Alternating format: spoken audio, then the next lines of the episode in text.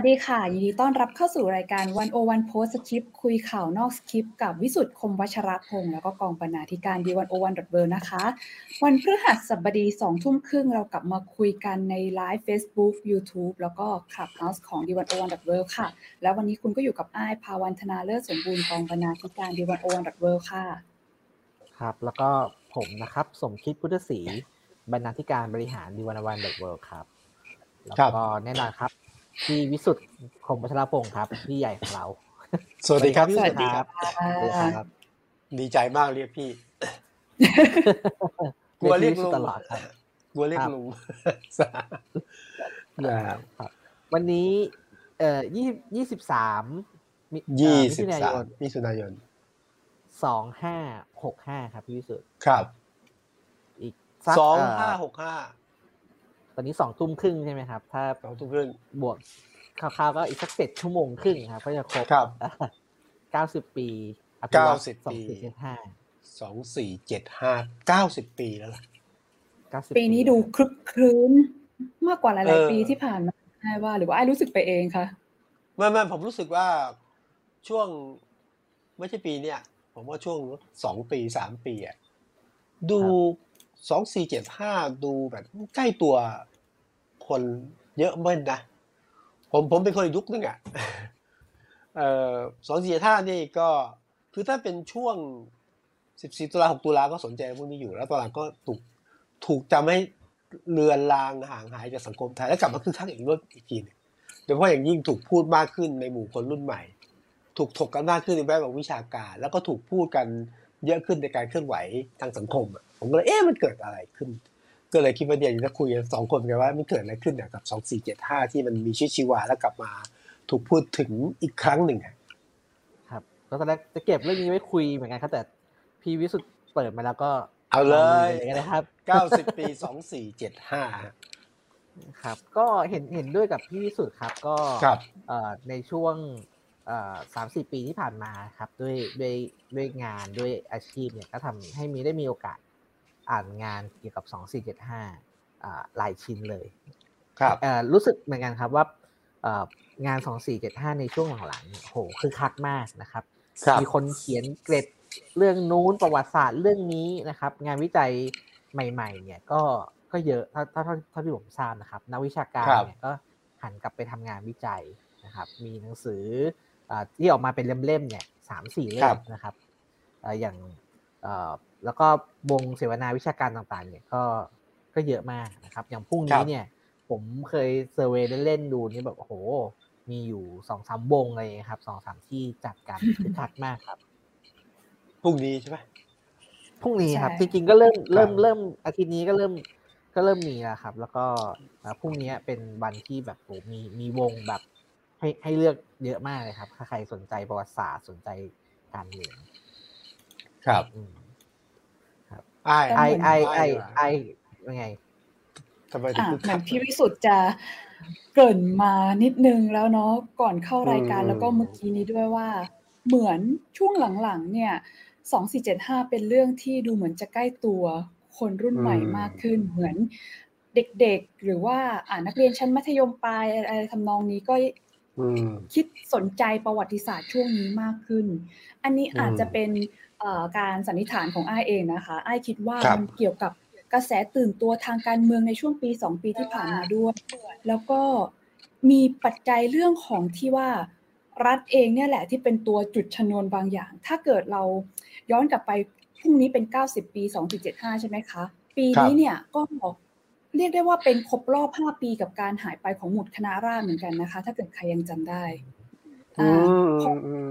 พอเกิดการหายไปของหมุดคณะราษฎรแล้วก็แทนที่ด้วยหมุดหน้าสายอะไรต่าง ๆ มาเนี่ย เหตุการณ์ครั้งนั้นไอ้ก็คิดว่าทำให้คนหันมาสนใจประวัติศาสตร์2475 กับประวัติศาสตร์คณะราษฎรมากขึ้นค่ะว่า เอ๊ะทำไมรัฐถึงพยายามจะลบเลือนความทรงจำเหล่านี้ออกไป หรือกระทั่ง ในหนังสือการศึกษาของเราเนี่ยถึงได้เล่าสิ่งนี้ในแบบที่อ่าอาจจะเขาเรียกว่ายังไงเขาเรียกว่าอย่างดีอันไม่ไม่แน่ใจว่าควรจะเรียกยังไง อาจจะบอกว่าเป็นแบบไม่ค่อยเหมือนกับสิ่งที่นักวิชาการท่านอื่น ๆ นอกระบบการศึกษาพูดกันเท่าไหร่ อ่าครับยกยกตัวอย่างเช่นละกันค่ะง่าย ๆ อย่างเช่น เรามักจะได้ยินคำพูดที่ว่า2475เป็นการชิงสุกก่อนหาม เป็นความต้องการของนักเรียนนอกส่วนน้อย ไม่ได้เป็นความต้องการของรัษฎรส่วนใหญ่ อะไรทำนองนี้มันก็จะปรากฏอยู่ในหนังสือเรียน ซึ่งก็น่าจะมีใครหลายคนที่ไม่เห็นด้วยกับประโยคนี้ แล้วก็พยายามจะค้นหาความจริงว่าเกิดอะไรขึ้นกันแน่แล้ว จริง ๆ แล้วประวัติศาสตร์ของมันเนี่ย มีเรื่องราวยังไงไอ้คิดว่าอย่างนี้ค่ะพี่วิสุทธ์ถามถามไอ้ที่หนึ่งเออเรื่องของหนังสือเรียนที่พูดถึงอะค่ะมีเรื่องของจริงถูกสองหามเรื่องของคนไม่กี่คนเรื่องอะไรเงี้ยนะฮะ มันอยู่มันอยู่ในแบบเรียนเหรออยู่ในแบบเรียนเลยค่ะ อันนี้ไอ้ขอขายนิดนึงเถอะ คืออาจารย์ประจักษ์ก้องกิรตินะคะ เคยเขียนบทความเอาไว้ในวันโอวันเนี่ยหลายปีแล้วค่ะ แต่ว่าทุกปีที่สองสี่จะท่าบนมาเนี่ยบทความนี้จะได้รับความนิยมทุกครั้งก็คือ บทความชื่อการปฏิวัติสองสี่เจ็ดห้าที่โรงเรียนไม่ได้สอน อาจารย์ประจักษ์เนี่ยนะคะ ก็เล่าว่าเขาได้ไปดูหนังสือแบบเรียนของเด็ก ชั้นมัธยมต้นมัธยมมสามเนี่ยแหละ แล้วก็อื่นๆที่ใกล้เคียงกันเนี่ย เพื่อจะดูซิว่าเขาเขียนประวัติศาสตร์สองสี่เจ็ดห้ากันอย่างไร แล้วก็ผลก็ตามที่ไอ้เล่าไปเมื่อกี้ก็คือ มีบางส่วนที่พูดถึงว่าการปฏิวัติ 2475 เนี่ยมันเป็นการชิงสุกก่อนหามจริงๆ แล้วรัชกาลที่ 7 ตั้งใจจะให้ประชาธิปไตยแก่รัษฎรอยู่แล้ว แต่ว่าคนอื่นๆรอไม่ได้ อะไรทำนองนี้ค่ะพี่วิสุทธ์ ครับเมื่อที่ผมถามตกใจคือ ผมตอนผมเรียนในอีกแบบหนึ่งลองแชร์หน่อยได้ไหมคะว่าเรียนยังไงเออมันมันมันมันจะไม่มีเรื่องชิงสุกก่อนหาคนจบเมืองนอกไม่กี่คนมาอะไรเงี้ยจะเวลาผมเรียนผมจะไม่เจออย่างเงี้ย แต่ผมจะเจอในในยุคเนี้ยยุคที่เราบอกว่าไอ้คนสนใจเรื่องโซเชียลห้าเยอะขึ้นนะผมก็เอ๊ะมันเกิดอะไรขึ้นเพราะว่าอย่างประวัติการผมเนี่ยผมคิดว่าเอ๊ะ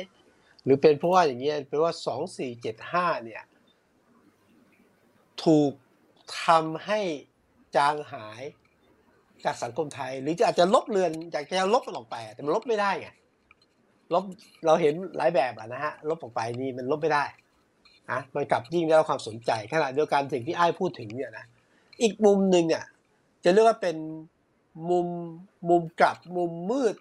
อาจจะเป็นข้อเท็จ อะไรเงี้ยหรือข้อเท็จจริงมาประกาศที่ถูกมาบิดเนี่ยนะมันเกิดขึ้น มันเกิดขึ้นในโลกของโซเชียลมีเดียในโลกการเคลื่อนไหวต่างๆเนี่ยเพื่อไอบอกว่าสองสี่ห้ามันคือสิ่งที่ มันมาก่อนเวลาไม่เหมาะสังคมไทยอะไรอย่างเงี้ยมาเนี่ยแล้วผมเห็นการต่อสู้กันระหว่างสองกลุ่มอะกลุ่มหนึ่งก็คือว่าพยายามที่จะทำให้สองสี่เจ็ดห้าเนี่ยมันถูกลบเลือนไปขณะเดียวกันก็ตอกย้ำด้วยการบิดบิด หรือตีความเจตนาของที่ห้าอีกแบบหนึ่ง มันมีการต่อสู้กันกับสิ่งที่เราเรียนรู้เราสัมผัสเราเห็น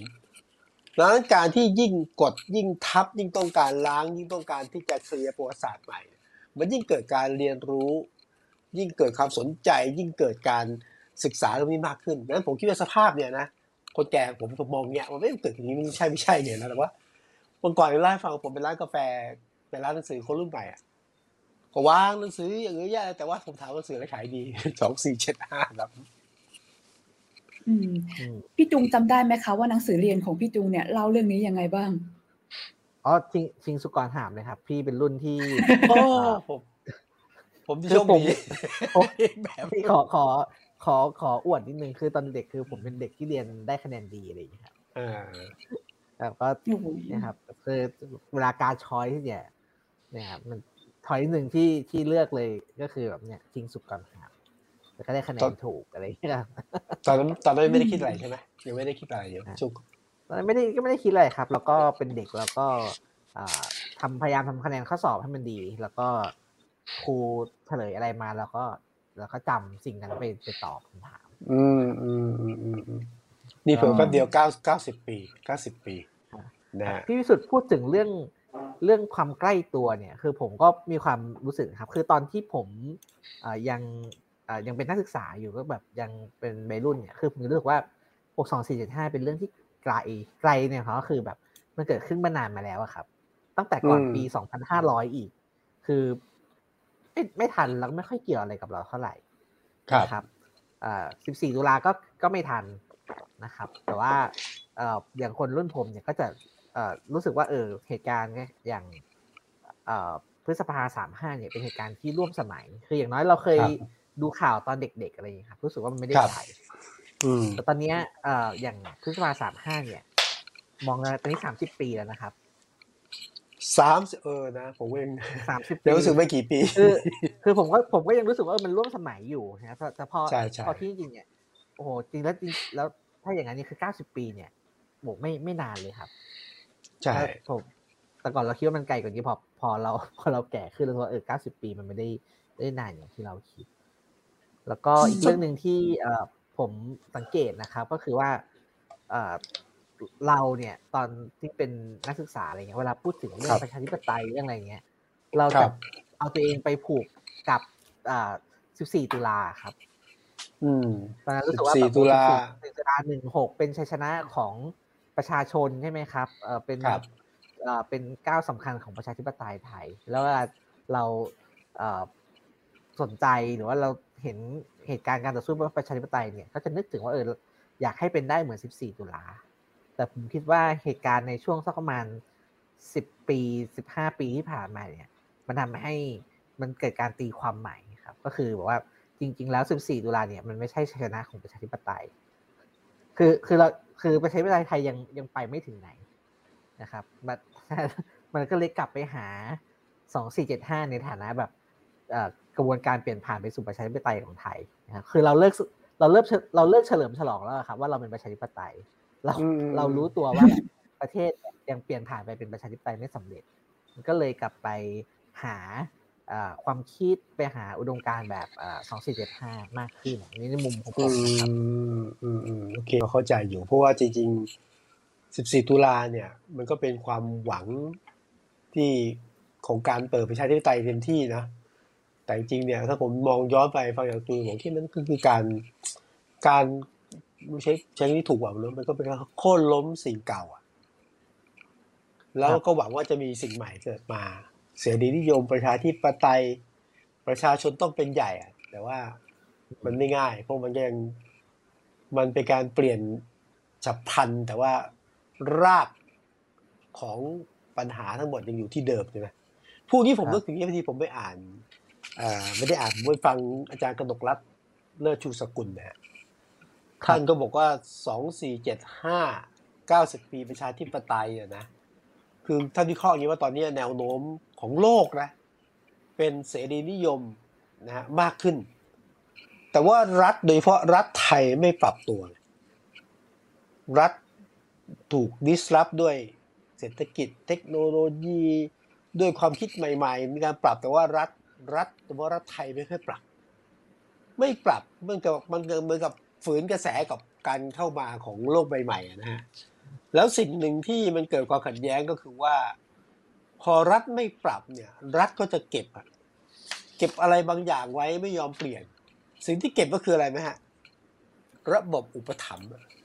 คือถ้ารัฐเนี่ย เก็บไอ้ความระบบอุปถัมภ์เรื่องของชนชั้นเรื่องของอำนาจไว้เนี่ยคือรัฐเชื่อว่านี่คือการยึด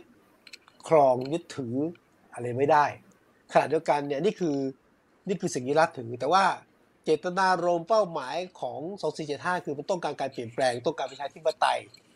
ต้องการการกระจายอำนาจมันไปไม่ถึง มันก็เลยเกิด ตอนนี้ถ้าตัวแทนหรือสัญลักษณ์ของมือใจรุ่นใหม่คือว่า เด็กเขาต้องการเปลี่ยน ต้องการเปลี่ยนแบบ ต้องการเปลี่ยนแบบฉับพลันด่วน หรือต้องการเปลี่ยนแบบรวดเร็ว หรือต้องการเปลี่ยนเกิดการเปลี่ยนแปลง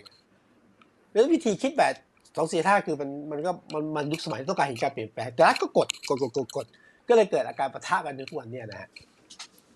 อืม น่าน่าสนใจครับทำให้ผมนึกถึงบทวิเคราะห์ของอาจารย์เกษียณเจชพิระก็คล้าย ๆ มุมนี้ครับก็คือว่ารัฐไทยเนี่ยเวลาเผชิญหน้าความเปลี่ยนแปลง เช่นโลกาภิวัตน์ระบบเศรษฐกิจแบบใหม่ที่ตัวเองรู้จักน้อยอะไรอย่างนี้ครับจะรับมือด้วยความเป็นจะรับมือด้วยความเป็นไทย อืมคือยิ่งเจอความแปลงยิ่งตอกย้ำว่า เอ่อยิ่งตอกย้ำความเป็นไทยตามขนบอะไรอย่างนี้ครับเพราะ เพราะเพราะเพราะไม่รู้จะยึดหลักอะไรก็ก็ก็ยึดสิ่งนี้ไว้ เพราะคิดว่าจะเอ่อจะช่วยปลอบประโลมความไม่มั่นคงไอ้ความอ่าช่วยรับมือความเปลี่ยนแปลงอะไรทำนองนี้ครับ อืม ก็ครับวันวันไหนๆก็ไหนๆก็คนเลยขออนุญาตโฆษณาอีกหนึ่งนะครับ ก็วันจันทร์หน้านะครับ 27มิถุนายน เวลาทุ่มครึ่งนะครับ วันวันก็ มีอ่าอีเวนต์เล็ก ๆ เหมือนกันครับ ก็เป็นรายการวันวันวันออนวันนะครับ เราชวนอ่าคุณนริศนะครับจรัดจันจรัดจันยาวงค่ะจรัดจันยาวงครับขอจรัดจันยาวงค่ะ เขียนคอลัมน์หลาย ๆ เรื่องเกี่ยวกับ2475 แล้วก็ประวัติศาสตร์การเมืองไทยในเว็บไซต์ดีวันโอวันด้วยค่ะ ครับผมก็มาคุยเรื่องการเมืองวัฒนธรรมในยุคขนาดลากนะครับ ตอนที่โฆษณานิดหนึ่งคือเอ่อ คือพี่นิริศเนี่ยก็เป็นนักสะสมหนังสือใช่ไหมครับ แล้วก็มีเกรดมีมีพ็อปเยอะมากครับ ก็คือเป็นนักสะสมของเก่า ตอนที่ผมโทรไปชวนพี่นริศมาบอกเออพี่นริศช่วยกรุณามาออกรายการได้ไหมครับ พี่นริศก็เลือกวันเลยครับ ว่าอาทิตย์นี้ไม่ว่างแล้ว เป็นวันจันทร์พี่นริศบอกว่าวันที่ยี่สิบเจ็ดมิถุนาไหม เพราะว่าวันที่ยี่สิบเจ็ดมิถุนาเนี่ยเป็นวันที่ หลังปฏิวัติเนี่ยมีการใช้รัฐธรรมนูญฉบับฉบับแรกอะไรอย่างนี้ครับก็เลยเป็นวันที่ 27 มิถุนายนหนึ่งทุ่มครึ่งครับ ก็ลองมาฟังพี่นริศคุยเรื่องการเมืองวัฒนธรรมในยุคขณะลากนะครับผม ครับ หรือถ้าสนใจเนี่ย ผมก็ไปดูเนี่ยวันโอวันนะฮะดูบทบาทชีวิตของภรรยาคณะราษฎรซึ่งไม่ค่อยมีการบันทึกไว้ที่ไหนนะที่ลงแล้วในวันโอวันนะประวัติศาสตร์ของการพิวัตรสยามนะฮะส องสี่เจ็ดห้าแล้วก็อย่างที่พูดเราไม่เคยเห็นบทบาทผู้หญิงในทั่วไปนะจริงๆนี่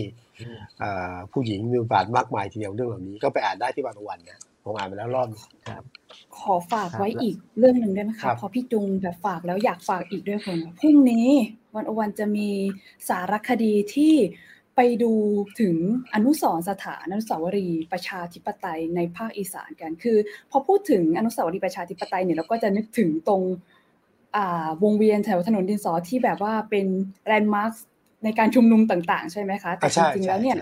หลังการเปลี่ยนแปลงการปกครองเนี่ยนะคะ ก็มีอนุสาวรีย์รัฐธรรมนูญที่แสดงถึงประชาธิปไตยเนี่ยเกิดขึ้นในภาคอีสานหลายแห่งด้วย แล้วก็ทีมวันโอวันเนี่ยก็ได้ไปลงพื้นที่ทำสารคดีมาค่ะ เดี๋ยวพรุ่งนี้จะon air แน่นอนอย่าลืมเจอกันนะคะ ชื่อ lasting legacy มรดกประชาธิปไตยในอีสานค่ะ ครับ อันนี้คือมรดกนะเอ้ยเป็นมรดกด้วยเปล่าเรื่องการเมืองแบบผูกขาดผูกขาดอันนี้ อันนี้ไม่น่าจะใช่มรดกคณะราษฎรมั้งคะเอาไม่นี่คือคือมรดกการปกครองแบบอำนาจนิยมหรือแบบผูกขาดของของการเมืองไทยอะก็น่าจะจริงอันนี้น่าสนใจมากเลยค่ะดูอย่างตอนที่เป็นกระแสอยู่คือเรื่องของบรรดาสวท่านผู้ทรงเกียรติสองร้อยห้าสิบคนอะครับ คือคือเราก็รู้ที่มาที่ไปว่า เอาสรุปว่าสองร้อยห้าสิบก็มาจากคณะข้อสชอะแต่งตั้งโดยวิธีการไหนจะมีการเลือกตั้งก็ว่าแต่ว่าที่สุดแล้วคือคอสชแต่งตั้งนะฮะก็เป็นสวพิจิกกือนะฮะแต่ว่าตอนนี้เป็นประเด็นซึ่งไม่ใช่เรื่องใหม่เลย แต่ว่าเป็นเรื่องที่มันต้องทบทวน ต้องถูกวิจารณ์และต้องนำไปสู่แก้ไขอะเราหวังว่างั้นนะคือเรื่องของสว250 คนนอกจากมีการแต่งตั้ง จากน้ำมือคนไม่กี่คนแล้วเนี่ย ปรากฏว่าการแต่งตั้งสว250 คนเนี่ย สวหนึ่งคน มีผู้ช่วยดำเนินการได้ 8 คนหนึ่งสวมี 8 ผู้ช่วยค่ะนะครับคำนวณแล้วในสภาเนี่ยมีผู้ช่วยสวได้ 1,830 คนนะคนละ 15,000 บาทต่อเดือน เราเราคำนวณดูเท่าไหร่ ทีประเด็นก็คือว่า ก็ไปดูอ้าวปรากฏว่า สว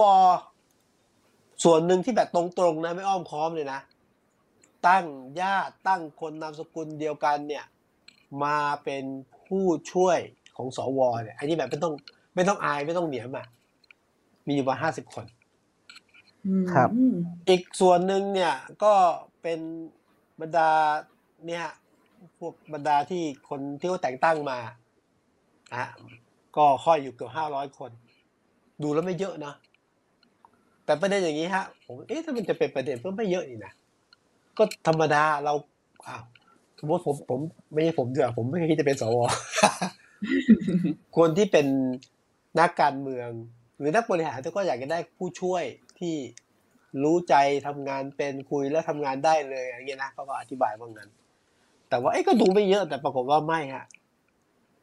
ไปดูบางส่วนเลยนะ คือวัดสวเนี่ยเขามีผู้ช่วยได้แปดคน ไอ้คันจะเอาลูกเมีย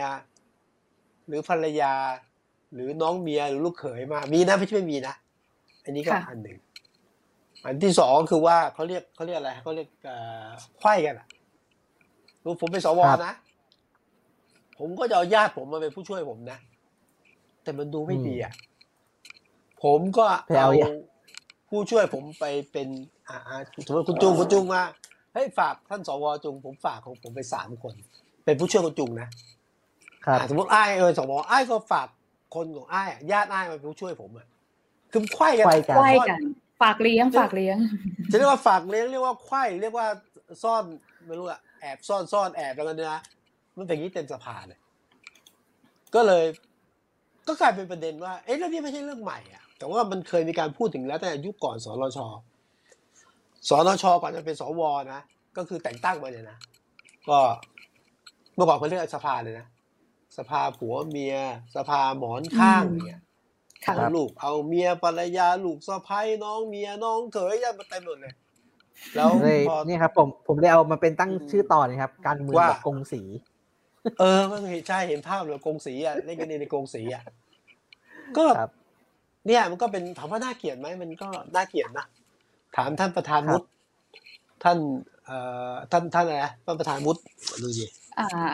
อ่าประธานวุฒิสภาใช่ไหมครับ คุณพรเพชรวิชิตคุลชัย ไม่ใช่ความผิดผมที่จำชื่อไม่ได้ครับอะจริงๆผมไม่รู้สึกผมผิดแล้วจำชื่อท่านประธานวุฒิไม่ได้ว่าไม่ใช่ท่านอะไรจากแล้วท่านก็แบบ อาจจะเป็นประธานที่ทำหน้าที่แบบเอาละเป็นสวนะ ก็ท่านบอกว่าก็ไม่ไม่ได้ผิดอะไรนะมันระเบียบกฎหมายมันมีชัดเจนก็ไม่ไม่ไม่ไม่ไม่ได้ผิดอะไร แล้วท่านก็บอกว่าผมก็ไม่มีหน้าที่ คือผมก็รับรู้แต่ไม่เรียกว่าสอบถามไม่ได้ไม่ได้ผิดอะ แล้วผมก็ถามว่านั่นมันผิดจะจะได้ทำไหมท่านตอบชัดเจนไม่ได้ผิดจะได้ทำอะไรนี่ผมติดใจคำนี้มากเลยค่ะพี่วิสุทธ์เขาบอกว่า มันไม่ผิดกฎหมายแล้วจะไม่ผิดจริยธรรมได้อย่างไรไอ้ฟังแล้วก็แบบ มันไม่ผิดกฎหมายไม่ผิดกฎหมายอาจจะใช่ อาจจะใช่แล้วจะผิดจริยธรรมได้อย่างไรแต่ผมถามว่ากฎหมายใครเขียน กฎหมายใครเขียน กฎหมายก็สนชเขียนป่ะนั่นแหละมันก็ไม่ควรผิดหรอกเขาเขียนเองถูกไหมอืมครับเออแล้วก็อะไรนะผมไม่ผิดอืมเจอละอ๋อคือผมคิดว่าแบบว่าเรื่องนี้ครับคือต้องให้เครดิต ไอรอใช่ไหมครับไอรอคนลือฟื้นไปเลยไอคนลือประเด็นผมคิดว่าไอรอเนี่ย รู้อยู่แล้วว่าเรื่องนี้ไม่ผิดกฎหมาย ใช่ใช่ไหมครับ แต่ว่าที่เขาไปลองเขาไม่ลองว่าผิดกฎหมายเขาลองเขาลองให้ตรวจสอบว่าจริยธรรมว่าเอามาทำอะไร เอามาทำอะไรนะครับ ใครทำงานเอาทำงานทำงานอะไรอย่างนี้ใช่ไหมครับ ไม่ไม่ไม่ยากชี้แจงได้ แต่ทำจริงไปเรื่องนี้ แต่ว่าประเด็นประเด็นก็คืออย่างนี้ครับ ก็คือว่า คือตอนที่ไอรอไปยื่นต่อสำนักเลขาธิการวุฒิสภาเพื่อขอข้อมูลเลยครับ ก็คือ เคยอ้างว่าเป็นข้อมูลที่ไม่อาจเปิดเผยได้นะครับเพราะเป็นข้อมูลส่วนบุคคล อืมอะไรครับแต่ไม่ได้ผมคิดว่าเป็นเมืองมันต้องเปิดเผยได้ผมว่าต้องเปิดเผยครับ คือ เอ่อ คือเวลาไปไปถามใช่ไหมครับเอ่ออย่างคุณพรเพชรเมื่อกี้ก็บอกแล้วว่าเขาเขาก็คงอยากได้คนที่ไว้ใจได้มามาช่วยงานมาทำงานอืมใช่ไหมครับ คือใช้งานถามก็คือไว้ใจได้คำถามก็คือว่าเอ่อคือมาทำงานตัวเนี้ยคือรับอ่ารับเงินเดือนนะครับ จากภาษีหมื่นห้าโดยประมาณนะครับดังนั้นก็คือค่ะก็เลยว่า ถ้าคุณไว้ใจได้แล้วทำไมเราต้องไปไว้ใจกับคุณด้วยเขาบอกอีกนะคะ ว่าตั้งแต่พฤษภาปีหกสองจนถึงพฤษภาปีหกห้าเนี่ย จ่ายเงินให้คณะทำงานกับสวเนี่ยรวมกันไปทั้งหมดอะ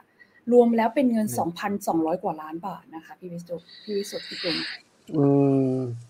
กับมีเรื่องหนึ่งที่อยากชวนคุยคือ พี่วิสุทธ์กับพี่จุงอาจจะคิดว่าการเมืองแบบกงสีเนี่ย มันก็มี การมีมานานและการตั้งลูก การตั้งญาติ การตั้งสามีภรรยาอะไรมาทำงานเนี่ย มันก็มีมานานแล้ว แต่ทีนี้เนี่ยมันมีข้อมูลหนึ่งที่น่าสนใจค่ะ คือไอรอมเนี่ยเขาก็บอกว่านอกจากเรื่องการแต่งตั้งญาติตัวเองแล้วเนี่ย ในคณะทำงานของสวเนี่ยยังมีคนในเครื่องแบบทั้งทหารกับตำรวจเนี่ย รวมกันแล้ว 493 คนไอเรื่องที่มีคนในเครื่องแบบมาเยอะขนาดเนี้ยพี่วิสุทธ์มองว่ายังไงคะปกติไหมอะ ไม่ผมก็ปกติก็ได้ เป็นความปกติบนความไม่ปกติเพราะอย่างนี้ฮะ เพราะว่าถ้าคุณมองในสภาเนี่ย สวเนี่ยทหารตำรวจนั่งกันเต็มเลยก็เป็นความไม่ปกติแต่ปกติไงเขาก็แต่งตั้งมา ก็ตอบโจทย์เหมือนกัน ผมเหมือนแก้ตัวแต่ว่าก็คือ เมื่อคุณตั้งทหารมาเป็นสวแล้วคุณจะทหารเอาคนอื่นมาเป็นมาเป็นผู้ช่วยเหรอก็ต้องเอา เอะเอาทหารมาเป็นสวผลรวมมันเป็นความปกติบนความไม่ปกติ เพราะบ้านเมืองไทยยังไม่ปกติครับ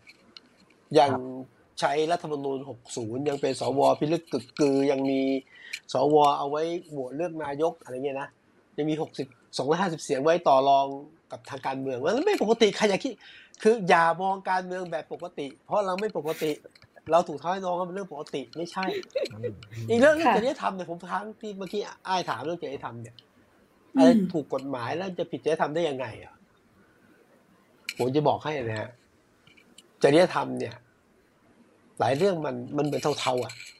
บางทีมันไม่ได้ผิดกฎหมายนะแต่มันผิดจริยธรรม ยิ่งถ้าเป็นคนในแวดวงการเมือง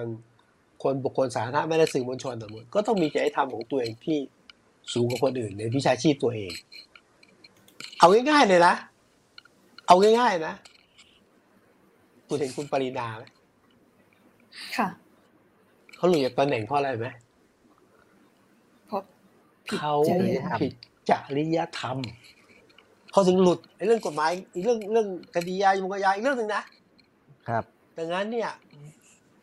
จริยธรรม ผมว่าเป็นสิ่งที่สำคัญยิ่งสำคัญยิ่งสำหรับบุคคลสาธารณะเนี่ยเขายังเล่นศาลยังเล่นศาลยังตัดสินให้นักการเมืองไม่น้อยนะรุ่นปัดแทนกันเป็น อันนี้ก็ผิดจริยธรรมเลยเออดังนั้นเนี่ยพึงสังวรพึงระลึกไว้ว่าจริยธรรมเป็นเรื่องสำคัญยิ่ง บางทีไม่ผิดกฎหมาย แต่ว่าผิดจริยธรรมอย่างร้ายแรงครับ ครับ นี้ผม ผมก็กลัวว่า เดี๋ยวเขาจะหาว่า เราไม่แฟร์แบบโอ้แบบจะพูดเรื่องอันนี้แล้วแบบคนทำงานทำงานได้ยังไง ผมก็ลองไปลองหาข้อมูลมาครับ ผมก็คิดว่ามันมีอีกมุมนึงที่น่าสนใจอยู่ คือเรื่องเรื่องสภาผัวเมีย หรือว่าเรื่องตระกูลการเมืองนี่ครับหรือว่าการที่แบบมีคนในตระกูลเดียวกันแบบมาช่วยงานการเมืองกันเนี่ย คือจริง ๆ แล้วเนี่ยก็มีอยู่ทั่วโลกนะครับ คือที่คนทำงานการเมืองเนี่ยมาจากตระกูลเดียวกัน คือมีอยู่อยู่ทุกที่เลยครับ แล้วก็ โดยเฉพาะในในแถบอาเซียนบ้านเราเนี่ยก็ก็เยอะนะครับถ้าเรามองอย่างอย่างสิงคโปร์ใช่ไหมครับเราเห็นนายกลีสองลีมาจากบ้านเดียวกันเนี่ยพ่อกับลูกต้นนะครับแต่ว่าคือจริงๆมันก็มีข้อดีนะครับ อันนี้เป็นคำอธิบายในเชิงวิชาการนะครับ ก็คือมันมีข้อดีอยู่หลายข้อ เช่นคนที่มาจากตระกูลการเมืองเนี่ยก็อ่าอย่างที่เขาบอกว่าไว้ใจได้ใช่ไหมครับทำงานกันเข้าขาได้เร็วเนี่ย อันนี้ก็ก็เป็นก็เป็นเรื่องจริงนะครับ คนที่มาจาก ตระกูลเดียวกันก็มีโอกาสที่ทำงานเข้าใจกันมากกว่านะครับ แล้วก็ในบางตระกูลที่เป็นนักการเมืองอาชีพเลยเนี่ย คือคนที่มาจากตระกูลการเมืองก็คล้าย ๆ ว่าโดนฝึกมา ให้รู้เรื่องกฎกติกาทางการเมืองทำงานการเมืองได้ดีนะครับก็มีแนวโน้มที่จะทำงานทางการเมืองได้มีประสิทธิภาพมากกว่านะครับ แต่ว่าในบรรดาข้อดีเนี่ยเขาบอกว่ามันมันมีข้อเสียเหมือนกัน เพราะมันก็ง่ายกับการเกิดการเป็น วัฒนธรรมแบบพวกพ้องใช่ไหมครับเอาจากคนในบ้านมาแล้วก็คอร์รัปชันนะครับ ทีนี้โจทย์มันก็มีโจทย์อยู่ครับ ถ้าถ้าโดยธรรมชาติเนี่ยทำยังไงเราจะถึงใช้เราถึงจะใช้ประโยชน์จากไอความเป็นตระกูลนักการเมืองได้เต็มที่ โดยที่ป้องกันคอร์รัปชันได้ด้วยนะครับ เพราะมันมีข้อดีของหัวใจมันเอ่อที่เขาบอกมาคือตรงนี้ครับมันคืออยู่ที่การวางระบบให้ตรวจสอบและถ่วงดุลได้ คือคุณมันคือไม่มีปัญหา ถ้าคุณจะเอา ญาติพี่น้องคุณเข้ามาช่วยงาน แต่คุณเปิดให้เขาตรวจสอบว่าเขาทำงานอะไรเงินเท่าไหร่งานที่ทำออกมาเนี่ย มันได้ผลจริงไหมคือแค่นั้นเองครับ มันคือไม่ใช่ตอนนี้แล้วตอนนี้สวมีใครถ่วงดุลตรวจสอบไหมคะนี่แหละครับนั่นคือประเด็นที่ก็นี่ไงไอ้พูดครับคือผมว่าไอ้รอเปิดประเด็นแล้วคนก็ติดตามเป็นการถ่วงดุลจากสังคมอันหนึ่งนะใช่ไหมครับ คือจริง ๆ เห็นด้วยกับจูงคือ ไม่ได้แปลว่าใช้คนในเครือญาติไม่ได้ใช้ได้ แต่ว่าสังคมต้องรู้ว่าใช้ทำอะไร แล้วเขารับเงินไปเท่าไหร่เออรับเงินเท่าไหร่โอเคประกาศอะไรทำใช้คือตำแหน่งเนี่ยใช้ทำอะไรเนี่ย ผมเห็นสวหรือถ้าการเมืองดีๆเยอะนะเขาก็คือเขาก็กระจายงานทำงานจริงๆอะอันนี้โอเคตรวจสอบได้ใช้ทำอะไรนะฮะแล้วก็ ผมคิดว่าอย่างนี้นะ บางตำแหน่ง บางคนถ้าไม่จำเป็นต้องใช้เต็มเขาก็ไม่ว่าอะไรนะสมมติแปดคนเนี่ยคุณใช้จะห้าใช้จะสี่ก็ไม่มีปัญหานะ แต่ว่าเท่าที่ผมเห็นหลายคนหลายคนไม่ได้เพราะสสก็มีแต่งตั้งหัวคะแนนมาตั้งไอ้นี่ก็ไม่แฟร์ใช่ไหมครับครับต้องต้องให้ความเท่าเทียม หรืออย่างท่านประธานพูดบอกอ้าวก็หกสวที่มาจากกองทัพอะก็ไม่ได้มีผู้ช่วยก็เข้าใจได้ระดับหนึ่งนะแต่ว่าที่ที่สำคัญได้คือผมว่าถ้าตั้งญาติ ญาติวิตัวเองเนี่ย ก็ตั้งไปเลยไม่เป็นไรให้ตรวจสอบครับ แต่การที่คุณไข้เนี่ย มันชอเจตนาถูกไหมผมจะตั้งลูกผมเมียผม ผมก็ตั้งผมก็บอกสิ คุณอยากจะรู้คุณมาดูว่าลูกโยมเมียทำอะไร แต่ว่าเอ้คุณเล่นควายฝากไว้มันมันส่อเจตนาใช่ไหมจริงๆที่ที่สำคัญนะครับ คือ ยิ่งรู้ว่าการตั้งญาติเนี่ยการตั้งลูกตั้งภรรยาเข้ามาทำงานเนี่ย มันยิ่งเสี่ยงต่อการถูกตรวจสอบท่านพอยิ่งเสี่ยงต่อการถูกตรวจสอบเนี่ย ถ้าถ้าจำเป็นต้องมามาช่วยงานจริงนะครับ ก็ยิ่งต้องทำมาตรฐานให้สูง ต้องยิ่งทำให้มันโปร่งใสเพื่อที่จะเอ่อ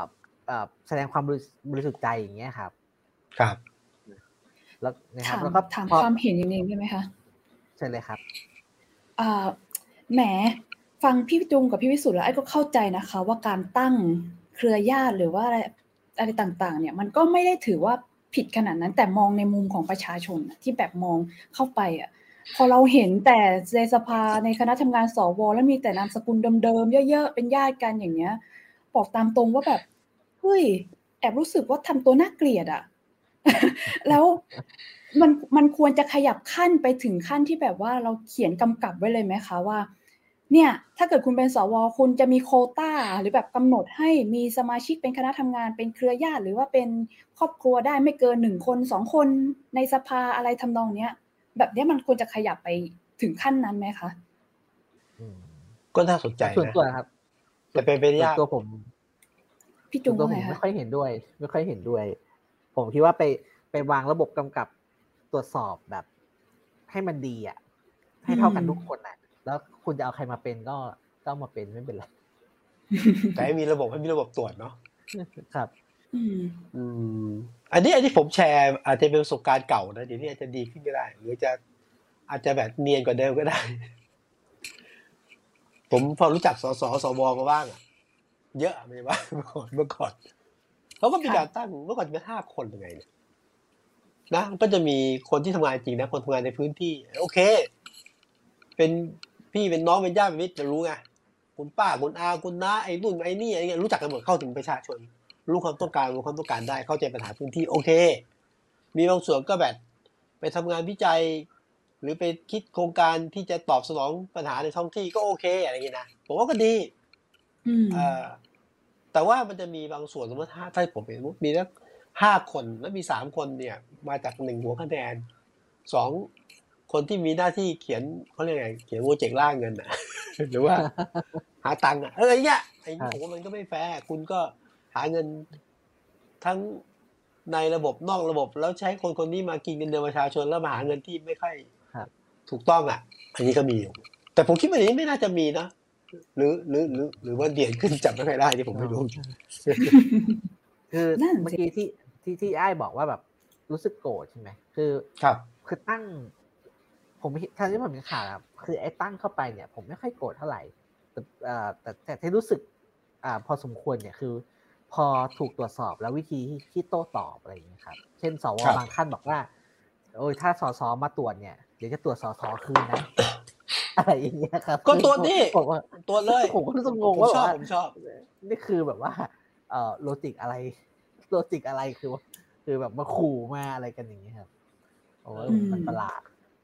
ไม่เป็นไรผมว่าจริงๆไม่ให้ไม่ว่าใครสสสวนี่เราไม่ได้พูดเฉพาะสสนะไอ้สวนะสสก็เป็นเหมือนกันนะครับก็เหมือนกันเนี่ยมันต้องตรวจอะนะฮะก็เอาเป็นว่าแต่อย่างน้อยเนี่ยต้องยอมรับว่า เรื่องอย่างเงี้ย ผมย้ำทีนะมิใช่เรื่องใหม่แต่ประการใดครับแต่เป็นเรื่องที่เวลาถูกพูดถึงทีไรเป็นแทงใจดำคนไทยอะใช่ไหมงั้นเขาก็เป็นสิ่งที่จะตรวจคุณสอบคุณจนกระทั่ง หวังว่าจะมีการเปลี่ยนแปลงอะ ไม่มากก็น้อยอะอืม เพราะอะไรไหมเพราะไม่ได้ทำไปคนวันพูดแล้วคนมันมันเจ็บกระดองใจ ยิ่งในช่วงนี้นะน้ำมันแพง ข้าวสารขึ้นราคา หมูปิ้งมาขึ้นม่ารายังคาขึ้นนะครับ ขึ้นราคา เอ้าเฮ้ยแล้วแปดคนเนี่ยนะ มันทำงานคุ้มเปล่าไม่รู้อย่างงี้นะแล้วเอาเฉพาะญาติคนก็รู้สึกนะ รู้สึกได้จริงๆนะถูกไหมครับนั้นไม่แปลกหรอก แล้วพูดถึง ของแพงพลังงานแพงน้ำมันแพงทุกอย่างแพงหมดยกเว้นค่าแรงและคุณภาพชีวิตคนเนี่ยมันเป็นประเด็นไงวันนี่สภาผมก็ถามใช่ไหมยิงคุณพิธาใช่ไหมโอ้ใช่ค่ะครับตั้งกระทู้สดเลยอะถามท่านนายกรัฐมนตรีอะเรื่องปัญหาเศรษฐกิจอะและอันนี้ก็เป็นสะท้อนหนึงนะคือ สภาก็ดีอย่างนะ แม้จะทำอะไรไม่ได้นะแต่เป็นปากเสียงได้ไง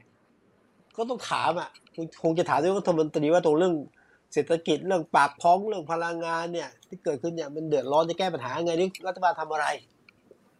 อะอันนี้คือกลไกสภานะฮะปรากฏว่า นายกท่านติดภารกิจ ท่านก็มอบให้รัฐมนตรีว่าการกระทรวงการคลังคุณมาอาคมนะฮะมาตอบกระทู้แทน คุณอาคมติดภารกิจ มอบหมายให้รัฐมนตรีช่วยฮะคุณสติคุณสันพร้อมติพัฒน์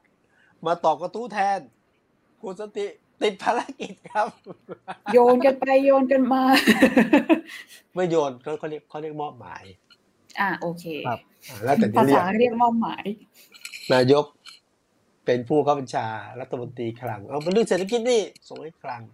รัฐมนตรีคลังติด ส่งให้รัฐมนตรีช่วยรัฐมนตรีช่วยติดโอ้ส่งให้ใครกลายเป็นตอบเงไม่ได้เลยครับก็ที่จริงสมมติคือถ้าส่ง ปลัดหรือส่งคนที่ตอบได้แต่ต้องแต่ต้องควรจะตอบได้รู้จริงมาตอบนะ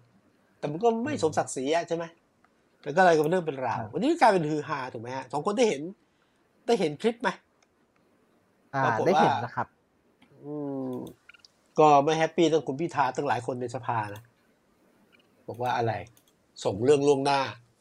แล้วมอบหมายกัน อย่างนี้อะไม่มีคนตอบเหรอนะฮะจนกระทั่งกลายเป็นประเด็นแล้วพวกคุณสุชาติ สุ ชาติ เอ่อตันเจริญ อะไรนะ สุชาติตันเจริญใช่ไหมครับคือตอนหลังเนี่ย ไปจำสุชาติชมกลิ่นบทบาทขี้ก็เยอะ ครับ ก็คือ โอ้ยคุณเอ่อสุคนชาติชมเจริญเมื่อวานก็ขาลุย ครับนะก็เลยบอกว่าอย่างนี้ ก็คือคือทั้งคุณพิธาสสไม่ได้แฮปปี้อยู่แล้วนะ เพราะว่าอะไรไหมฮะ เพราะว่าในสภาเนี่ยเขาตั้งกระทู้ถามได้เนี่ยก็เรื่องอะไรข้อบังคับการประชุมหนึ่งห้าหนึ่งเนี่ย ก็คือรัฐมนตรีหรือผู้ที่ถูกถามควรต้องมาตอบในสภา แล้วถ้าติดภารกิจก็ควรมอบหมายบุคคลที่มาตอบได้ไม่ว่าจะเป็นรัฐมนตรีหรือรองรัฐมนตรี หรือใครที่มีความรู้บางคนไม่ได้มากันนะฮะวันนี้ถ้าคุณสุชาติทำหน้าที่ประธานก็เลยบอกว่า ขอกำชับนะครับว่าการมอบหมายงาน อย่าสั่งเหมือนทหาร คือสั่งแล้วถือว่าจบกัน อันนี้ไม่ใช่ ครับอืมขอให้สั่งเหมือนนักการเมือง อันนี้ ต้องสอบถามหน่อยว่าว่างหรือไม่ ตอบได้หรือไม่ อันนี้เรียกว่ามอบหมาย เพราะว่ามอบหมายเนี่ย มอบหมายแล้วไม่มาเนี่ย ถือว่าไม่รับผิดชอบ นะฮะ อันนี้ไม่เท่าไหร่ฮะตอนท้ายก็เลยฝากท่านนิพนธ์บุญยามณีรัฐมนตรีช่วยมหาดไทยเพราะว่าท่านท่านเป็นมหาดไทยท่านนั่งอยู่นี่ด้วยให้ไปเรียนท่านนายกรัฐมนตรีด้วยนะครับ ว่า อย่า อย่าแบบมอบหมายแบบอะไรอย่าไม่รับผิดชอบอะ สั่งใครก็ไม่รู้ไม่มากลายเป็นเรื่องใหญ่ เพราะว่าคนก็ไปพาดหัวใช่ไหมบิ๊กตู่ไร้ความรับผิดชอบนะฮะสั่งนักการเมืองแบบทหารไม่ได้เนี่ยโอ้โหกลายเป็นประเด็น พูดถึงสั่งแบบทหารเนี่ยเออผมนึกถึงทหารเครื่องนะงานที่ที่เพิ่งลงวันวันวันเหมือนกันครับพี่สุดคือทีมกองข้าวอะครับ ข้าวที่ก็จัดรายการเราเนี่ยครับข้าวไปสัมภาษณ์คุณคุณสิทธาที่วารีมามีมีมีเรื่องหนึ่งที่ผมเพิ่งรู้เหมือนกัน แล้วก็สนุกดี คือคุณสิทธาเนี่ยคือเป็นทหารอากาศใช่ไหมครับ ใช่ครับเพิ่งบินมาก่อนยังบอกทหารอากาศกับทหารบกเนี่ย คิดไม่เหมือนกัน เออเหรอคือใช่เขาบอกว่าคือคือทหารบกเนี่ยถูกสอนมาให้ทำตามคำสั่ง คือต้องไปสละชีพเพื่อชาติต้องไปตายที่สนามรบเออเหรอไม่ใช่ทหารทุกเหล่าทัพต้องพร้อมตายเหรอโอ้ไม่ครับ คุณสิทธาอันนี้คุณทาบอกครับว่าที่ทหารอากาศเนี่ย คือถ้าใครตอบว่าต้องหน้าที่ของทหารคือสละชีพเพื่อชาติเนี่ย จะโดนซ่อมอ้าวเหรอครับเขาบอกว่าทหารอากาศเนี่ยมอตโต้ของเขาคือ ทำค่าศึกให้เป็นวีรบุรุษของชาติเขา เพราะคุณสิทธาว่าเขาต้องขับเครื่องบินไงครับฉะนั้นสิ่งที่ถูกสอนนะคุณต้องเอาชีวิตรอดกลับมาเพราะว่าสิ่งที่ไปกับคุณมันมันลำละพันล้านอาจจะไม่ได้มันแพงใช่เขาบอกว่าทหารอากาศเนี่ยจะถูกสอนเลยว่าแบบยังคุณต้องทำยังไงก็ได้ให้คุณชนะ แล้วคุณรอดกลับมา คุณห้ามไปตายที่สนามรบต้นเพราะนั่นเป็นอ่าหน่วยหน่วยกับเครื่องบินลบใช่ไหม ห้ามตายเออแต่ว่าอันนี้เปิดเปิดเปิดโลกผมมากครับ คือทำให้เห็นเลยครับ ว่าเออเออโอ้วิธีคิดคนละแบบเลยนะครับก็ไม่แปลกที่เราจะรู้สึกว่าทหารอากาศเนี่ยมีความยืดหยุ่นกว่าทหารบกอยู่พอสมควรนะครับสงสัยเราต้องไปหาเรื่องคุยกับทหารเรือบ้างแล้วค่ะพี่จุงจะได้รู้ว่าเขาคิดแต่แต่ว่าผมคือผมก็ไม่ใช่คนข่าวทหารแต่ว่าสัมผัสแบบผิวเผินนะทหารเรือก็บุคลิกอีกแบบนึงนะทหารอากาศก็อีกแบบทหารบกก็ไม่ต้องอธิบายเห็นอยู่นะ เพราะทหารบกมักจะมีบทบาทเยอะนะจริง ๆ ก็อีกแบบหนึ่งนะฮะแล้วก็บอกว่าเวลารัฐประหารยึดอำนาจเนี่ยทหารเรือทำนั้นไม่ค่อยสำเร็จจงเว้นครั้งเดียวคือพลเอกสงัดสลออยู่ในตุนนาจในตัวไปไม่ค่อยได้ แต่ผมไม่ห่วงคุณสุชาตินะคือคุณสุชาติแกก็ ผมว่า ผมว่าดีไม่ดีทัวร์ไปลงนะคืออย่าสั่งแบบทหารเนี่ยโอ้โหผมไม่รู้เป็นยังไงอารมณ์ถ้าเป็นเมื่อก่อนนะไม่ได้นะ ครับเจอฟ้องทั่วประเทศนะเออ นี่ไม่รู้ว่าคุณสุชาติไม่รู้ทัวร์จะลงไว้รอบนี้ ผมสงสัยครับ จะฟ้องข้อหาอะไรครับ บอกว่านั่นสิคะมินมินประมาททหารอย่างเงี้ยครับ ทหารไหนมันก็จะใช่ใช่แต่ว่าถ้าถามทหารอีกเรื่องหนึ่งแต่ว่าคือเป็นเรื่องของเกียรติภูมิและศักดิ์ศรีอยู่เหมือนกันอารมณ์ที่เคยเจอนะอารมณ์ที่เคยเจอ แต่ว่าแหมคนก็จะบอกว่าแหมแล้วอะไรยาสั่งแบบทหาร แต่สวัสดิการเมืองผมก็ถามว่าการเมืองมันดีอย่างไรไม่มีคำถามแต่ว่าประเด็นคือเนี่ยประเด็นคือเขาคล้ายๆคุณสุชาติ เอ๊รอบนี้เนี่ยก็เรียกว่าไงฮะสั่งหรือสั่งหรือเช่นแล้วก็สอนก็ได้นายกอีกทีนะว่า อย่าหนีสภาต้องมาตอบ แล้วก็ถ้ามอบหมายตัวคนที่รู้จริง คือให้เห็นความสำคัญให้เกี่ยวกับสภาเพราะสภาเป็นที่มาของผู้แทนราษฎร ที่สำคัญโอกาสในการที่จะตั้งกระทู้แล้วตีมาตอบเนี่ยมันไม่บ่อยไงมันต้องให้ความสำคัญกับสภาไม่ใช่คิดจะหนีก็หนีแล้วรอบนี้ไม่ใช่รอบแรกนะ จริง ๆ ที่มาที่ไปมีรอบก่อนแล้วที่รัฐมนตรีมหาไทยคุณนุพงศ์อะ ก็มอบหมายใครมาชี้แจงแล้วชี้แจงไม่ได้ไม่ได้เรื่องเลยว่าเถอะกสภาก็เดือดมาก คุณสุชาตินี่แหละ ก็คุยกันจนตั้งวางกฎเกมว่า เอา้ารอบต่อไปเนี่ย ถ้ารัฐมนตรีมาไม่ได้ให้มอบหมายรัฐมนตรีช่วยหรือรองนายกหรือใครที่เกี่ยวข้องแล้วต้องรู้จริงพูดง่ายไม่ใช่ซีซัวมอบใครก็มาได้ แล้วก็ดีขึ้นพักหนึ่งอะรอบนี้ไม่รู้ว่าไม่ได้เตรียมหรือว่ายังไงนะกลายว่ามันหลุดไปไง ไม่มีใครตอบไปซ้ำไป นี่ก็เป็นอีกประเด็นนะว่าสภา จริง ๆสภาแม้ว่าจะทำอะไรไม่ได้มาก แต่ว่าอย่างที่ผมบอกอะมันก็วัดกึ่นนะว่า สภาเป็นปากเสียงประชาชนได้ และก็ที่สำคัญก็คือว่ามันวัดนะว่า ผู้บริหารรัฐมนตรีเนี่ยให้ความสำคัญกับสภาแค่ไหนอย่างไร กระทู้สดอีกวิธีหนึ่งกับเรื่องการตอบอะไรกระทู้สดวิธีแล้วการร่วมประชุมสภาอีกวิธีซึ่งก็เห็นความสำคัญอยู่ว่าแค่มองแค่ไหนอย่างไรนะทำแบบนี้ฝ่ายค้านได้แต้มเหมือนกันนะคะดูได้แต้มรัวๆไม่เป็นไรแหละผมว่าก็ควรต้องได้ไม่ว่าจะเป็นฝ่ายไหน แต่ว่าเออผมผมก็ชื่นชมสภาอย่างว่าดีขึ้นนะเออ สมัยก่อนเนี่ยเวลาเขาตั้งกระทู้สดเนี่ย มันไม่เป็นอย่างนี้นะก็ถามเรื่องเลยไหมอันนี้ก็คนก็บอกว่าเลอะเทอะก็เป็นไปได้เรื่อหาเสียงคือ กระทู้ที่ถามมันควรเป็นกระทู้ที่เป็นความเดือดร้อนของประชาชน หรือว่ากระทู้เรื่องเนี่ยมาตรการการแก้ไขความเดือดร้อนนะประเทศเฉพาะด้านเร่งด่วนกระตุ้ด่วนเนี่ยที่ผ่านไปประท้หาเสียงอะเช่นถนนบ้านผม น้ำท่วมมาแล้วเจ็ดวัน ทางมันขาด ก็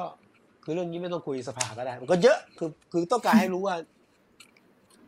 ต้องการไปเรียกร้องไปเรียกร้องเรียกให้คนในท้องที่ว่านี่ทำหน้าที่ผู้แทนอะ ก็ครับเดี๋ยวนี้ดีขึ้นเดี๋ยวนี้ดีขึ้นไม่ต้องส่วนรวมมากขึ้น ก็ต้องชื่นชมคือแต่ก็ต้องยอมรับนะครับ ในภาพรวมเนี่ย นักการเมืองไทยเนี่ย ให้ความสำคัญกับสภาน้อยนะครับ โดยเฉพาะท่านนายกคนไหนเนี่ยอ่าคิดว่าตัวเองมีอำนาจเยอะเนี่ย จะจะจะไม่ชอบมางานสภาเลยคิดว่าแบบ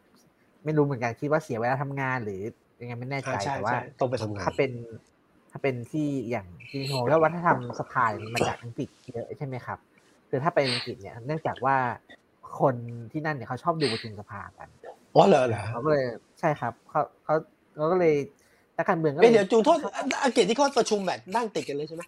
ไม่รู้ละใช่ครับานเขาจะมีก็นั่งใช่ครับก็คล้าจะยๆมีห้องเออเป็นห้องแบบเทดิชันหน่อยครับอ่าอ้าวอ้าว เราเล่าอยู่คุณสมัภาหนีไปมันเลยจัดคุณสภาหนีไปเลย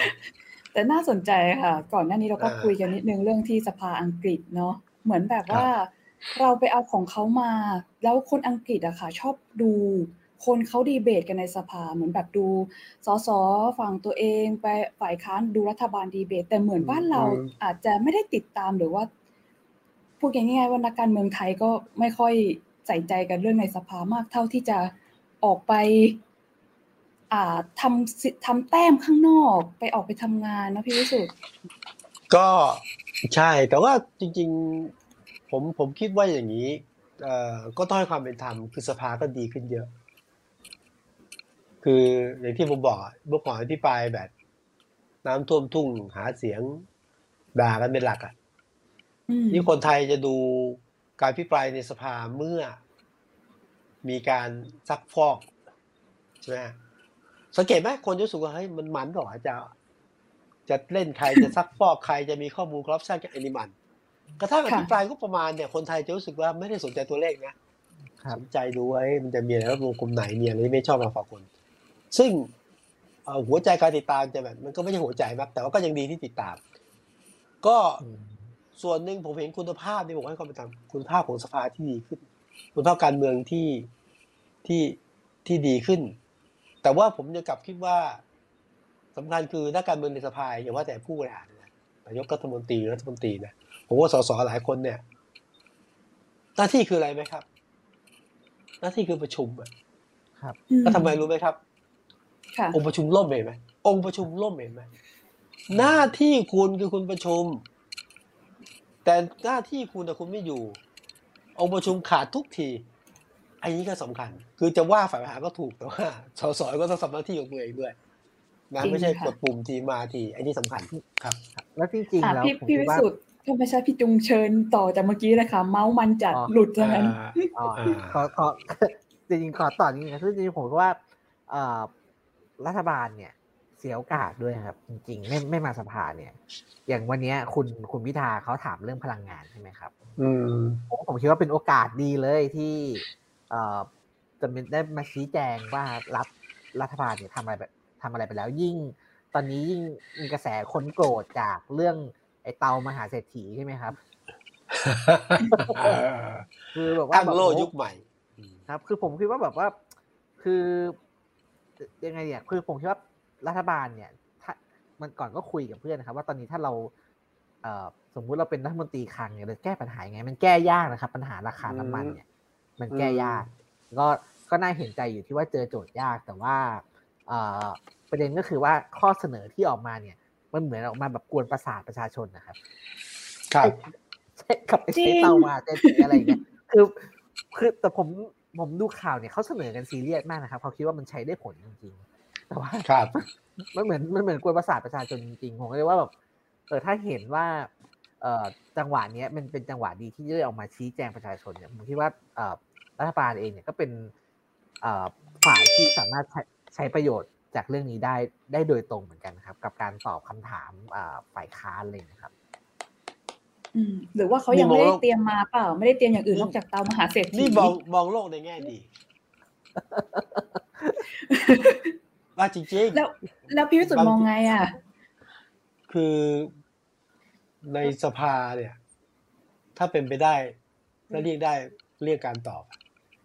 ครับเออได้ถามว่าตัวลงท่านครับเเรื่องของพลังงานเนี่ยตกลงจากเรื่องของค่าลงกันที่ไปหักคอลงกันได้ช่วยอ่าสมทบเนี่ยนะมีอื่นไหมเนี่ย มันตอบยากนะ จะตอบว่าไงเออ เราก็ตั้งคณะทำงานขึ้นมาแล้ว มีจากทุกกระทรวงมาบูรณาการกัน แล้วก็มีเตามหาเศรษฐีอะไรเงี้ยมันก็มันก็ไม่ใช่ไงมันมันตอบยากนะอะไรเงี้ย สังเกตไหมเรื่องพลังงานเนี่ยผมเอานี้ไม่ต้องไม่ต้องนายกหรอกคนที่ตอบเรื่องพลังงานเนี่ยควรเป็นใครรู้ไหมควรเป็นรัฐมนตรีพลังงาน ควรจะเป็นสุพัฒนพงศ์อะใช่ไหมจะโอเคเริ่มจำชื่อได้แล้วท่านเป็นชาวต้องต้องเป็นคนตอบต้องเป็นคนชี้แจงใช่ไหมครับรัฐมนตรีคลังก็ต้องมาช่วยชี้แจงกันปรากฏว่าเวลาถามเรื่องพลังงานเนี่ย คนไปถามนายกนายกก็จะไม่ค่อยตอบ ถาม รู้ไหมใครตอบเรื่องพลังงานเยอะอะฟูปทีนะรู้ไหมใครใครครับ ธนากรโคศกก่อนจะตอบเรื่องครับ ก็ก็ไม่ผิดก็ไม่ผิดแต่เขาก็ตอบอีกแบบนึงอะตอบตอบแบบตอบตามบทอะนึกไหมตอบตามบทนั้นผมว่า เฮ้ย ไม่ใช่เฮ้ยขอโทษทีถอนคำพูดเฮ้ยผมคิดว่าต้องชี้แจงต้องตอบ กับประชาชน เพราะเรื่องนี้กระทบทุกฝ่ายนะฮะจะบอกว่ากำลังแก้ปัญหาอยู่รัฐมนตรีพลังงานชอบบอกอะไรรู้ไหมผมพูดไม่เก่ง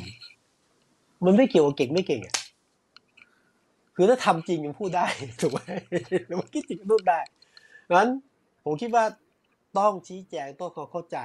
แล้วก็ควรจะให้ผู้สื่อข่าวหรือประชาชนซักถามได้งั้นขออภัยนะ จุงบอกว่าเป็นเสียโอกาส ผมว่า เขาเขาดีอันนี้พี่วิสุทธ์พูดนะครับแล้วอันจริงๆว่าว่าคนที่เกี่ยวข้องนี้ได้ดี ครับ ทีนี้เอ่อทิ้งท้ายนิดนึงครับพอดีพี่วิสุทธ์พูดเรื่องเอ่อที่เอ่อเรื่องการเสียเกียรติภูมิของทหารใช่ไหมครับผมก็มานั่งนึกนึกดูเออก็กับทหารส่วนใหญ่เนี่ยก็เขาคงจะคิดนะครับ แต่ผมคิดว่า ถ้าลองนึกทบทวนดูให้ดีเนี่ย คนที่ทำให้ คนที่ทำให้ทหารเสียกิจภูมิมากที่สุดคนหนึ่งเนี่ยคิดว่าอาจจะเป็นคุณประยุทธ์นะครับอ้าวประยุทธ์ไหน คุณประยุทธ์จันโอชาแล้วคุณตูผมเอาเหรอครับคือจริงเปล่าเป็นตามทั้งชีวิตเราอยากฟังอยากฟังละผมคือมันประเด็นอยู่ในประเด็นที่เตรียมจะมาชวนพี่วิสุทธ์คุยนะครับ คือพอไปดูเรื่องอภิปรายไม่ไว้วางใจที่เขาเสนอชื่อกันไปตั้งแต่เมื่อสัปดาห์ที่แล้วใช่ไหมครับ ครับ แล้วก็เราไปดูว่าแบบเออข้อกล่าวหาของของใครเนี่ยที่เด็ดเด็ดหน่อยนะคคือจริงของของคุณประยุทธ์นี่แรงสุดเลยครับ ยังไงคะไร้ภูมิปัญญาเป็นผู้นำที่พิการทางความคิดประมาณคือพี่สุดคิดออกไหมครับ นี่คืออดีตพบทบ โดนด่าว่าไร้ภูมิปัญญา เป็นผู้นำที่พิการทางความคิดคือผมว่าบอกว่าเกียรติภูมิทหงทหารอะไรเงี้ยคือไม่ไม่เหลือแล้วครับนี่นี่เอาให้ข้อมูลไม่แน่น แต่ว่าหัวข้อเนี่ย น่าสนใจไปแล้วนะนี่นี่ดีนะมามาเป็นยติในช่วงที่ท่านเป็นนายกมาแปดปีแล้วสังเกตอารมณ์ท่านนายกนะ ช่วงที่เป็นทหารใหม่ๆแล้วเป็นนายกเนี่ยโอ้ฉันเก็บอารมณ์ไม่อยู่นะคือหนึ่งไม่ต้องชี้แจงในสภาบางทีสองชี้แจงเสร็จโต้กลับไปนะใช่ไหมใส่โต้กลับ แล้วตอนหลังนั้นก็ปรับตัวในการชี้แจงมากขึ้น ถึงบอกว่าดีนะมายื่นยติในช่วงที่ท่านมีความเป็นนักการเมืองเยอะขึ้นเต็มเต็มตัวเต็มตัวแกชินแกชินแล้วหรือยังคะแกชินแล้วหรือเปล่า ไม่ชินอะไม่ชินอะไม่ชินไม่ชินยังไม่ชินแต่ผมอยากลองถามพี่วิสุทธ์ดูครับเออ ผมดูมีทั้งหมดมีรัฐมนตรีถูกยื่นอภิปรายทั้งหมดสิบเอ็ดคนใช่ไหมครับ แล้วก็เขาใช้มอตโต้ทำนองว่าเด็ดหัวแล้วก็สอยนั่งร้านอะไรใช่ไหมครับ อืมอืมอืมแล้วก็ลองไปได้อ่านดู ปรากฏว่าจริง ๆ แล้วในบรรดาคนหลัก ๆ เนี่ยคือคนที่โดนแรงที่สุดเนี่ยก็คือคุณประยุทธ์นะครับหมายว่าโดยโดยถ้อยคำที่ใช้ในการแบบเออใช่ใช่ใช่คือคือคุณประยุทธ์แต่ว่า คนอย่างคุณประวิทย์หรือคุณอนุพงศ์เนี่ยก็เป็นถ้อยคำกลางๆ คือเป็นคำที่มันเป็นคำมาตรฐานนะครับ ขัดรัฐธรรมนูญบ้างไงทำตามกฎหมายบ้างอะไรครับ ก็คนคนอื่นๆที่ดูหนักหน่อยก็มีคุณอนุทินนะครับ คุณชัยวุฒินะครับคุณสุชาติชมกลิ่น คุณจุติไกรเลิศกลุ่มนี้จะเป็นกลุ่มที่โดนถ้อยคำแรงขึ้นมากว่าคนอื่นๆ อีกระดับหนึ่งแต่ก็จะไม่แรงเท่าคุณประยุทธ์ ไม่รู้วิสุทธ์มองเรื่องพวกนี้ยังไงถ้าเป็นเมื่อก่อนผมจะตื่นเต้นกับไอ้ข้อกล่าวหาแล้วแต่ทีนี้ผมเฉยๆอะคือมันกลายเป็นประเพณีนะกลายเป็นประเพณีแบบ เวลาจะยื่นพิปรายใครเนี่ยคำพูดนี่หนักมาก นี่จริง ๆ เรื่องอะไรพิการสมองอะไรเงี้ย ผมจะไม่ได้เลยยังเบาภูมิปัญญาครับเป็นภูมิปัญญาทางความคิดเนี่ย ยังเบาไป คือไม่ได้บอกว่าใหญ่คือช่วงหลังเนี่ยคำยื่นยติเพื่ออภิปรายไม่ไว้วางใจใครจะแรงกว่านี้ มันก็เป็นธรรมเนียมไปแล้วแล้วต้องดูเนื้อแท้ครับค่ะคือคือแบบคือแบบเวลายื่นยติเนี่ย เราเขียนยติด้วยถ้อยคำยังไงก็ได้เหรอคะแบบว่า มันมีมันมีหลักการเขียนหรือแบบ มีมีมีมันเคยมีเนี่ยในยุคผมจำไม่ได้ปีไหนนะถึงขนาดให้บอกให้ช่วยไปแก้คำนี้มาให้หน่อยอะมันทำไมคะมันมันเข้าขายแรงแล้วเข้าขายแบบเขาเรียกไงฮะ เออมันมันเกิดกว่าด้อยค่าอะไรไหมก็เขามีการขอมีการแก้แต่เขาไม่แก้นะมันเป็นไปดีแต่ต้องต้องดูเนื้อแท้แหละว่า เนื้อแท้ของการพิปรายอะแต่ละคนเป็นยังไงด้วย บางทีอภิปรายก็ไม่ค่อยตรงกับยตินะฮะต้องดูของจริงแต่ก็ถ้าถามผมส่วนตัวนะอันนี้เด็ดหัวนั่งนั่งร้านเลยล่ะ เด็ดหัว สอยนั่งร้านถ้าถามผมนะ ถ้าจะเด็ดหัวจริงนะคนเดียว คนไหนประยุทธ์คนเดียวนี้ประยุทธ์ถ้าคุณจะเด็ดหัวนะจริงๆนี่คุณเล่นทั้งสิบเอ็ดคนอะโอ้โหแบบมันก็เหมือนกับว่า จริงๆถ้าถามผมนะ มันไม่ค่อยมีน้ำหนักอภิปรายให้ถึงมีการอภิปรายอะราะแต่ฝ่ายค้านก็รู้อะนะว่าว่าคงทำอะไรไม่ได้บ้างในแง่ของเสียงในสภาเนาะแต่ว่ารอบนี้คนหลังมันมีมีมีคนวิเคราะห์เหมือนกันนะครับว่า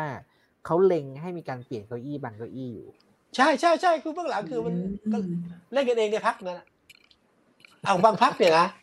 บางพักเนี่ยนะสังเกตไหมโดนแน่เปลี่ยนตัวฮะ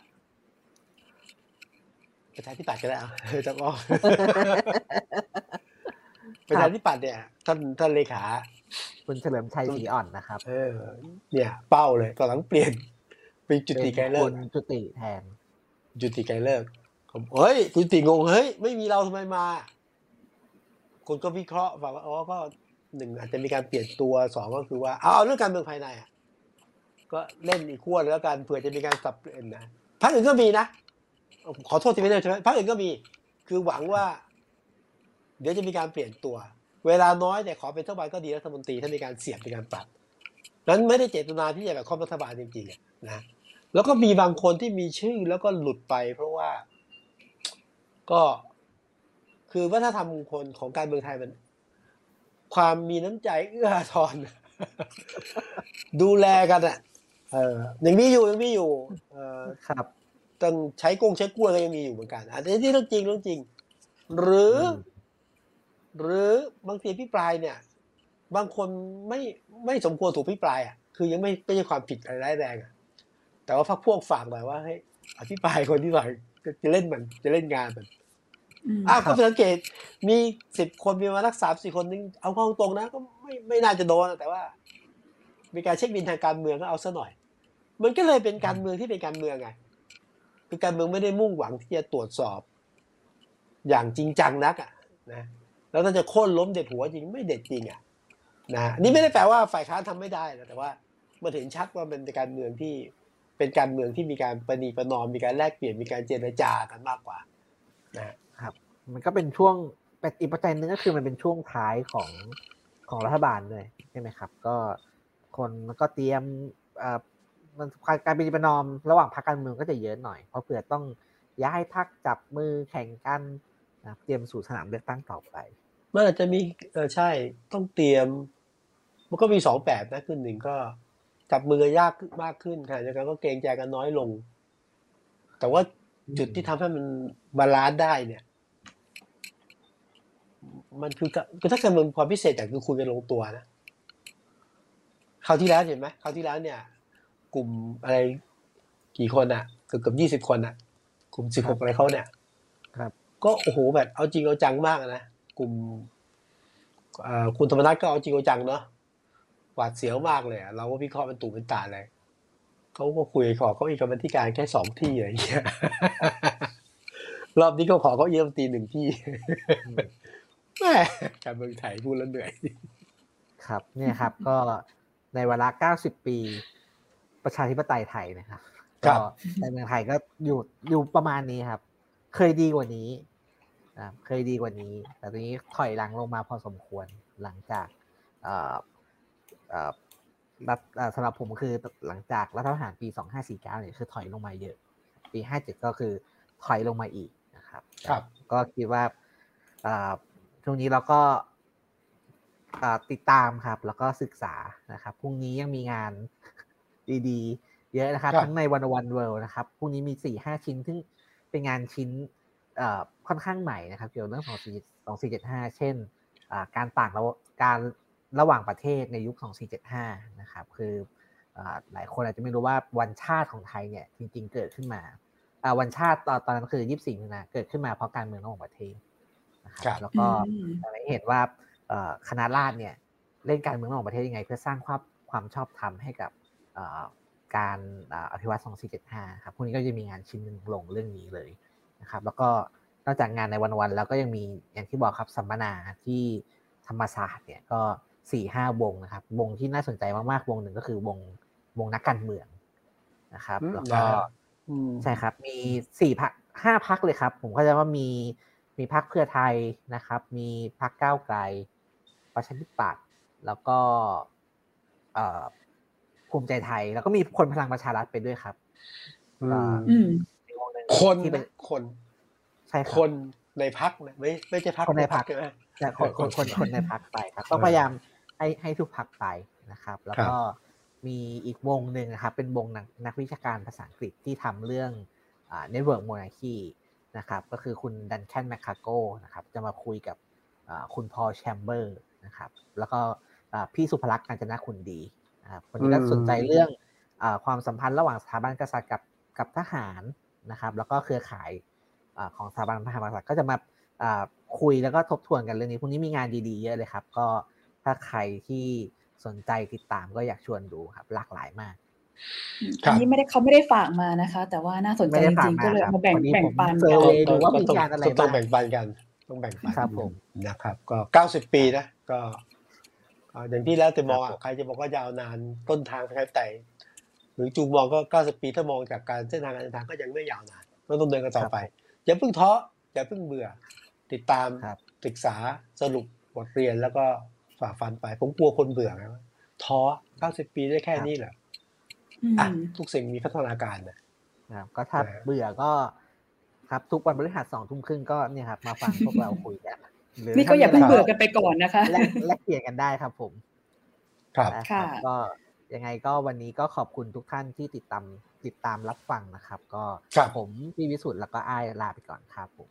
ครับครับพบกันสวัสดีครับพฤหัสหน้าพบกันนะฮะเดือนหน้าครับ ครับผมครับครับสวัสดีครัสบวัสดีครับ สวัสดีค่ะ